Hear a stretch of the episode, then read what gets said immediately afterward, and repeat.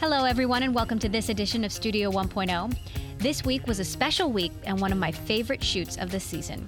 He revolutionized the way we listen to music, even if it wasn't entirely legal. Sean Parker co founded Napster in 1999, then went on to become founding president of Facebook, a ringleader of tech and music celebrities like Mark Zuckerberg, Spotify's Daniel Ek, and Snoop Dogg. We found this amazing photo of them all together. Justin Timberlake, of course, famously portrayed Parker in the movie The Social Network as tech's bad boy. But Parker has since settled down, married, and devoted his career to political activism and philanthropy, donating millions of dollars to support life sciences, global health, and more. Joining me today on Studio 1.0, Napster co founder, Facebook founding president, and chairman of the Parker Foundation, Sean Parker. And thanks for having us at your pad in LA. Thanks for having me. I want to start by talking a little bit about who you are, how you got here. You started coding when you were seven years old. What kind of a kid were you? I think I was generally a pretty good kid um, up until a certain point when things went a little bit off the rails. What point was that? You know, the, compu- the we call it hacking now, which has both positive and negative connotations. But the, you know, this was the computer underground in, in the late 1990s. It was a it was a breeding ground for many people who went on to become successful entrepreneurs. But at the time, we were really interested in computer security. And, and it, had, it had a way of sucking you in because there was an element of danger, there was an element of, um, there was an intellectual challenge associated with it. And as I became more involved in that world, I became less involved in you know my my day-to-day life. Everything was probably going fine up until about the age of 14 when I discovered this world that that um, you know and, and, thank goodness I did because if I wouldn't have learned about I wouldn't have learned to code, I wouldn't have learned about the early internet, I wouldn't have built Napster. So I owe a great debt to that small cabal of people um, who were essentially, uh, you know, an underground community of cyber criminals. Mm-hmm. And at the same time, my parents, it drove my parents crazy. When you were 16, you met another hacker, Shawn Fanning, online. You didn't go to college, you moved to Silicon Valley, and you guys built Napster together. It was a great experience for us. We had nothing to lose. Little did we know, we, we, there was criminal liability associated with, with you know, enabling what they called contributory and vicarious copyright infringement on what was realistically an unprecedented scale. I perhaps blame myself only in that I wasn't a better negotiator and I couldn't help them save themselves. Mm-hmm. But it's sad to watch the decline of this industry. Mm-hmm. It didn't necessarily need to happen that way. And, and that, that's a. Why not? Consumers turn to piracy by and large when they can't get the product through legitimate channels. So there needed to be a legitimate market offering coming from the record labels, and they couldn't get their act together for years to put that in the market. It was frustrating to watch this long, deleterious collapse of, the indus- of an industry that was producing something that I loved so much. That was never our intention. We never wanted to see that happen. Music sales peaked in 1999, and since then, it's been years of decline. You're now on the board of Spotify. Do you think that streaming services can end end the years of decline that the music industry has been facing? I think we've now turned the corner and we're getting back into growth based on what I've seen at Spotify, based on what I've seen coming out of Apple. It looks like it's bottomed out in terms of, you know, it, for a while, Spotify could replace uh, CD sales um, the decline in CD sales and the decline in downloads, but not both. But how do you convince people to pay for services when there's so much available for free online, whether it's YouTube or elsewhere? This question of free versus paid is, is a question that's plagued the music industry all the way back to, you know, radio. I would say that the services like Spotify that monetize at a at a really great rate where we see, you know, users coming in to a free channel. We see at least a third of those users over time becoming paid customers. There's obviously added value, and that added value is convenience, it's the ability to make a playlist, share playlists with the outside world, organize your music library. It's all of the things we do to help surface music that you wouldn't have otherwise known about. How does Spotify get over its Taylor Swift problem? But it's not just Taylor Swift. Adele and Coldplay. How does a company like Spotify get over this issue that artists don't want to give their music away for free? Would Spotify consider offering just a paid tier? So, so there's a big difference between artists who these days primarily make their money by touring, by doing ancillary things. They get a certain amount of money from subscription services. Download services aren't doing so well for them these days. They get a little trickle from YouTube, which is really nothing. But the, the branding opportunities, the opportunities to, to stage large scale tours, because the touring industry is so healthy, that that's the bread and butter for these artists. Now, now artist management is a different story. I mean, our, artist management these are these are people who, and many of them are my friends. So I, you know, I, I shouldn't be, you know, you know, critical. The prof- it's a necessary profession. It's a necessary. Artists would say it's a necessary evil. But artist managers are always trying to figure out how do we extract every last drop of value from from this. I, I find it hard to believe that the artists you're mentioning don't want their music to be heard as widely as possible by as many people as possible. I would say their managers would like to extract every last penny from the from from the product, which they frankly had no creative role in in, in producing. But but you know their job in the ecosystem is to get you know extract every last dime. So you think this is Taylor Swift's manager speaking, not Taylor Swift? I think that's an interesting theory. It's very hard to tell when it's the artist speaking or when it's the manager speaking, and we know that from social media. I don't know what she really thinks. We haven't had a chance to sit down and talk about it. Um, I've talked to a lot of other artists who, whose managers are on a vendetta who love streaming and they just want their music to be heard as widely as possible. You're known as the guy who dropped the from the Facebook. Um, I know you and Mark were very close. Give me a status update on your relationship with Mark. How often do you still talk? Mark and I don't talk nearly as much as we used to. There was a period of time where, uh, you know, we continued to consult every day. But uh, yeah, I mean, generally, generally speaking, it's a it's a good relationship. There's a scene in the Social Network where you and Mark Zuckerberg meet for the first time, and what some people may not know is after that, I believe you go hang out with Travis Kalanick, who's now the CEO of Uber. This was before Uber. Is that yes. true? You guys, you guys met up yeah, and you went to a did. club or something? I, I don't know that I went to a club. Actually, actually, Mark, I think went out to a club. Tell us about you know the Travis Tra- Kalanick of, of Travis 2004. Is, Travis hasn't really changed at all. I mean, he he he he's sort of in some ways the perfect CEO of of this company because he enjoys the he enjoys he feeds off of the conflict and the and the and the controversy.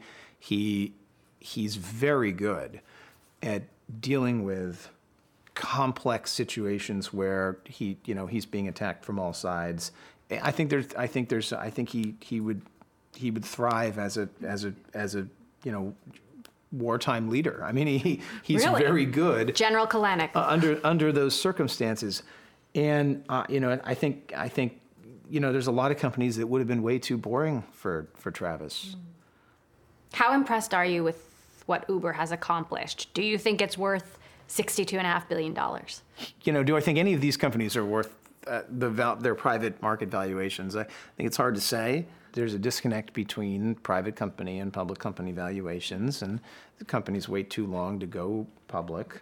Uh, and then they don't do so well in the public markets. And there's uh, you know, you're seeing, you know, you, the Fidelity write down, for instance. So there's been a, large number of high profile write downs. Snapchat, where, Dropbox. Yeah, right, exactly. It's not clear what any of these things are worth um, until the market, the public market, values them. Because in these close knit uh, private markets, you know, you can you can do various things to engineer the valuation. Do you think a company like Uber or Airbnb should they be going public sooner? The traditional path would have been to go public sooner something happened post Facebook, and I may have inadvertently play, played a role in, in, in this occurring, which was the development of this robust secondary market where, where suddenly hedge funds and, and private wealth managers and various, you know, sovereign wealth funds and so forth began to invest very heavily in private companies. Um, you started that? You started the secondary markets?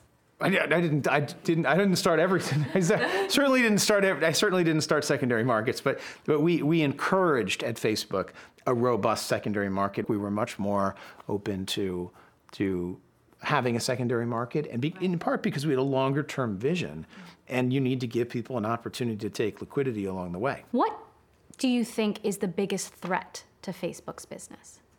You know, I think Facebook's business is, has so much growth left in it. Mm. Uh, the, the, so it, it's really value extraction. It's value that's been stored for a long time, and then there's a lot of very smart people trying to figure out how do we unlock that value.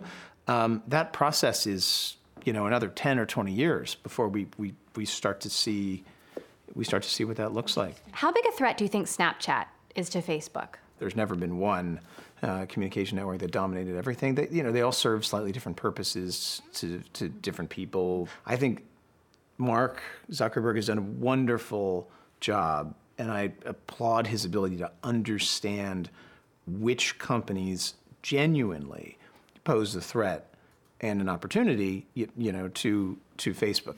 The interesting question is how does Snapchat iterate into becoming more of a communication platform that enables, you know, communication that's not necessarily ephemeral. So you think they should work on non-ephemeral I, I, I just think you know there's indication that they're going in that direction. I'm not. I, I'm. I'm not. You know. I don't spend that much time thinking about it. So whether it's Instagram or Oculus or WhatsApp or Messenger or Internet.org, which of those do you see as having the most potential to become the next huge business for Facebook?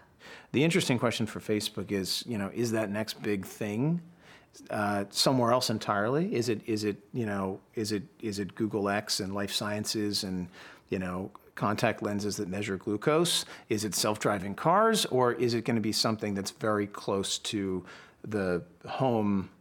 You know, the the the, the core of what Facebook is. Um, Do you think Facebook should move beyond the core? I think that communication is the biggest market in the world. Communication cannot be undervalued. So, so are there a lot of other communication paradigms, and are there a lot of other um, ways of communicating that Facebook could enable? You know, does it make sense for Facebook to buy something like Snapchat? Does it make sense for for Facebook to um, you know expand more into real time communication? So not just broadcast based you know, where you're sharing with a group, it's essentially public. Facebook Messenger is is really no different from instant messaging, which we've had since you know the uh, really the mid 1990s, or actually going all the way back to IRC and the early internet. Facebook is very good at understanding the the core communication network apps that they should own, and are there more of those out there? Absolutely. There are there are enormous opportunities left in communication. You mean enormous opportunities left in terms of what Facebook could buy? Well, in terms of what Facebook could build or buy. So, do you think Facebook should consider buying Snapchat again? You know, I, I think it's inter- it'll be interesting to see where Snapchat takes their user base. And a great analogy is when Facebook launched Feed. Feed created a paradigm that's almost too ubiquitous, where every company thinks they need to have a feed. Could Snapchat undergo a similar transition where they move away from having, um, you know, everything's ephemeral, messages are destructive, you know that's a possibility. I don't have a crystal ball, and I don't I don't know Evan, uh, but but I but I wonder um, about where they where they could take things. Twitter. Do you think Twitter survives? I think Twitter is a victim of their own success in so many ways. They are a company that, had it not been for um, the media's infatuation with Twitter, mm-hmm. uh, Twitter never would have built an enormous user base. Mm-hmm. Um, but that came at a cost. And the cost was the lack of deep, you know, close knit community between its users. Mm-hmm. Um, Twitter was never uh, an accurate reflection of your real social network. It, it didn't have the same level of intimate interaction. I don't think Twitter would have existed had it not been for its its relationship with celebrity and media. Mm. Uh, but at the same time, I think its relationship with celebrity and media is its biggest weakness. Really? So, how does that play out? I mean, does does Twitter survive this? The next wave of I mean, innovation in social networking. I, uh, the, the the question of does it survive is maybe too too dramatic of a question. I, I, I it's a it's a question of do they prosper and do they become you know a much larger company, um, or do they remain roughly the same size and and they become a um, you know a, a, a part a part of our lives in a in a in a in a fairly narrow way. You know, I, I don't think that Twitter goes on to to take market share from from other other players. Um, and I think that, but I do think that they will continue to exist. There's a huge debate between privacy versus security and how much Silicon Valley can help with that. And Mark Zuckerberg and Tim Cook have really put a stake in the ground saying, we're not going to help the government spy on our users. Should the tech industry be more accommodating to what to the government? The reality of the relationship between um, large industry and government, um, you know, should not be underestimated. Of course, there is collaboration. To think that uh, communication companies, network providers, social media uh, companies aren't, you know, cooperating with the federal government in various ways, I think is naive.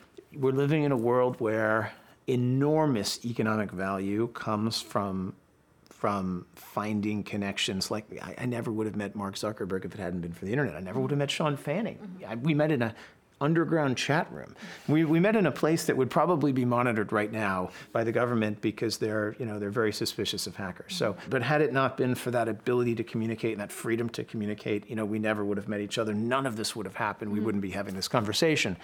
I, I think that the, that, you know, by that same token, the the more accessible and available these communication technologies are, and the more accessible and available encryption technologies are, you know, th- these these tools are going to be used to foment necessary revolutions against dictators, and they will be used by terrorists, you know, by the by the the, the nine crazies who never otherwise would have met to organize into a homegrown terrorist cell. Every uh, major technological platform, every major shift that happens in the way we communicate, you know, is a double-edged sword. So, what what's your current act? What are you spending most of your time on right now? It's about 50% uh, venture investing, uh, you know, startups, you know, many of which have been ongoing for several years, and about 50% philanthropic endeavors, most of which is life sciences related. What did you think about the Chan Zuckerberg initiative? It's been unexpectedly controversial, criticized for not giving to charity, characterizing it as an LLC. Was that unfair? I don't think anything Mark does should uh, we shouldn't expect it to be anything other than controversial. His intentions are entirely altruistic. It's very hard to criticize someone who who's saying they're going to give away the vast vast majority, 99% of their of their fortune. Um, I think that the goal of saying it the way he said it and laying it out the way he explained it was to spark controversy. The media cycle is dominated by Donald Trump and terrorism and you know a, a lot of really scary things. I think Mark felt an obligation to create a conversation um, around uh, the role of someone who has vast resources uh, to try to reshape the world, and I think he succeeded in doing that. You founded the Parker Foundation. You're giving away $600 million to life sciences, global health, civic engagement. How has your own strategy evolved? the the Parker Foundation is is doing things that we feel extremely passionate about that we feel need to get done in the world. And the reason you're seeing so much of, of this kind of you know new um, hacker style philanthropy um, is because this group of people who you know they made their money by being disruptive. They made their money by being unconventional. There's a desire uh, you know, to see the same type of impact that they've had in their business career, which has been, you know, if you look at Uber, for instance, it's been massively disruptive. How, how does one find opportunities that are equally disruptive um, in, the, in the philanthropic world, uh, but they're, but they're, you know, they're, the, the type of disruption that has to happen if these entrenched social problems are going to be addressed. So you're giving money to advanced science. You're focusing on allergies, cancer. What do you think that you can do differently than traditional venture capitalists? I think philanthropy can get ahead of venture capital. So venture venture capital, when it's done correctly, happens at a time when a business is ready for commercialization. It's not there to fund basic science. And I think there's this middle ground where, for instance, cancer immunotherapy. If you're going to fund immunotherapy, um, you're going to be taking money away from existing labs and existing researchers that have been built up over time. And there's a there's a there's a hesitation there. The breakthroughs have happened very quickly, but they've been driven by private philanthropy because governments have been too slow um, to recognize that a technology is ready for you know you know investment, and and whether that's philanthropic investment or venture investment. Any crazy areas in, in biotech that you're, you're, you're thinking about funding that we don't know about yet? I think pharma has done a really poor job of understanding um, where past drugs that have been, you know, demonstrated safe in phase one and phase two clinical trials um, you know, could have been approved mm. in a much narrower uh, indication. But it may mean that you know you need access to a drug that only 300 other people need access to. Mm-hmm. You know, we, we don't have a regulatory framework today that's very good at getting those drugs to market. So, what's next for Sean Parker? I mean, I, th- I think life sciences is the single most interesting area of exploration. It's, it, it is to the world today what social media was to me in 2002, 3, and 4. The ability to, you know, getting to lab on chip uh, in so many cases where it's easy for a grad student to do something that someone would have spent 30 years of their life trying to do previously. Mm-hmm. But I do think that cost reductions, um, uh, be, because of uh, new technology, leading to faster and faster progress um, are an enormous opportunity. I think the fundamental question of the 21st century is how do we make sure that the technological innovations coming out of life sciences are available to everyone. After the interview, Parker was kind enough to give us a tour. You can check out the video at Bloomberg.com, and here are a few tidbits. So, this is the Brody House. Built in 1948, Frances Brody was a major art collector of largely post-war art. This is a new thing for me. I, I haven't owned many worldly possessions. In, in, many ways, it's, it's therapeutic because I spend all my time uh, dealing with code. But this was the first place where we really made it our home. Well, two thirds of the property borders the Playboy Hang Mansion. Hang on, you live next to the Playboy Mansion. Yeah, and we have a tunnel underneath that leads into the Playboy Mansion that they don't know about. Uh, yeah. uh, what's it like living next to the Playboy Mansion? It, it's act, it's actually completely normal. and when Winter uh, turned two, we had her birthday party at the Playboy Mansion, if you can believe it. Really? Your, um, so your be, daughter's be, be, birthday because they have was you know, at they, the Playboy Mansion. They have a pri- I, I, know that sounds salacious, but they have a private zoo with a huge number of monkeys and exotic animals. That sounds like quite a birthday party for, I mean, for a the, the, the, kids loved it. Yeah, yeah, so my experience with the Playboy Mansion is very wholesome. He's also very politically active. He's literally met with hundreds of Congress people. He's backed the Voting Awareness App Brigade. And he also shared his thoughts with us about this election. So I know you're very active in politics. You've met with how many Congress people? I don't know. I don't know. Hundreds. I met with a lot of people who are interested in uh, in in sort of the future of democracy and how we create a more inclusive democratic system that's more representative. What's your take of a guy like Donald Trump? That's a conversation being had by by practically every American over dinner every night and 20 times a day. This nomination process has deteriorated into such a circus. Mm-hmm. And I think some of the things that are, that are being said are, are, you know, have the potential to be very dangerous. But it's clear that there's a segment of the population in the United States, and they're not necessarily Republicans or Democrats, but there's a segment of the population that uh, is motivated by these nativist, racist, um, and in some cases borderline fascist ideas. Um, and and that's a that's a scary thing because it's something we haven't really seen since McCarthyism or since the sort of Jim Crow era. And I guess my worry is not about one candidate or another.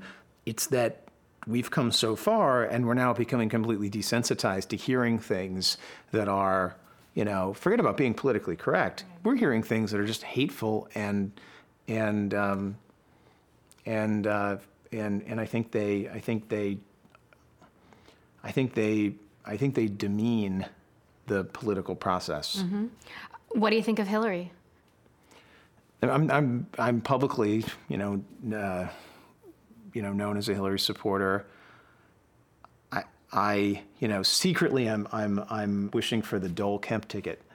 You know, like the most boring possible ticket of all. You're publicly We- we- supportive we- of we- her, but privately, is we- she we not don't- living up to your? No, no, uh, no, I'm not saying that. I'm not saying that at all. No, she's Hillary's great. I, I'm just what, what I'm saying is I I wish I wish we had a more civil process. That's why I'm trying to, you know, build organizations that can influence the process without having a an agenda, which is some kind of corporate agenda or some kind of selfish agenda. Sean Parker, thank you so much for joining us today on Studio 1.0. Thank you for having us at your fabulous house. It's been great to have you. Thank you. Now, in more recent news, Sean Parker is backing a new startup. According to Variety, it's called Screening Room. It will offer anti piracy technology that could help studios offer new releases at home the same day they hit theaters.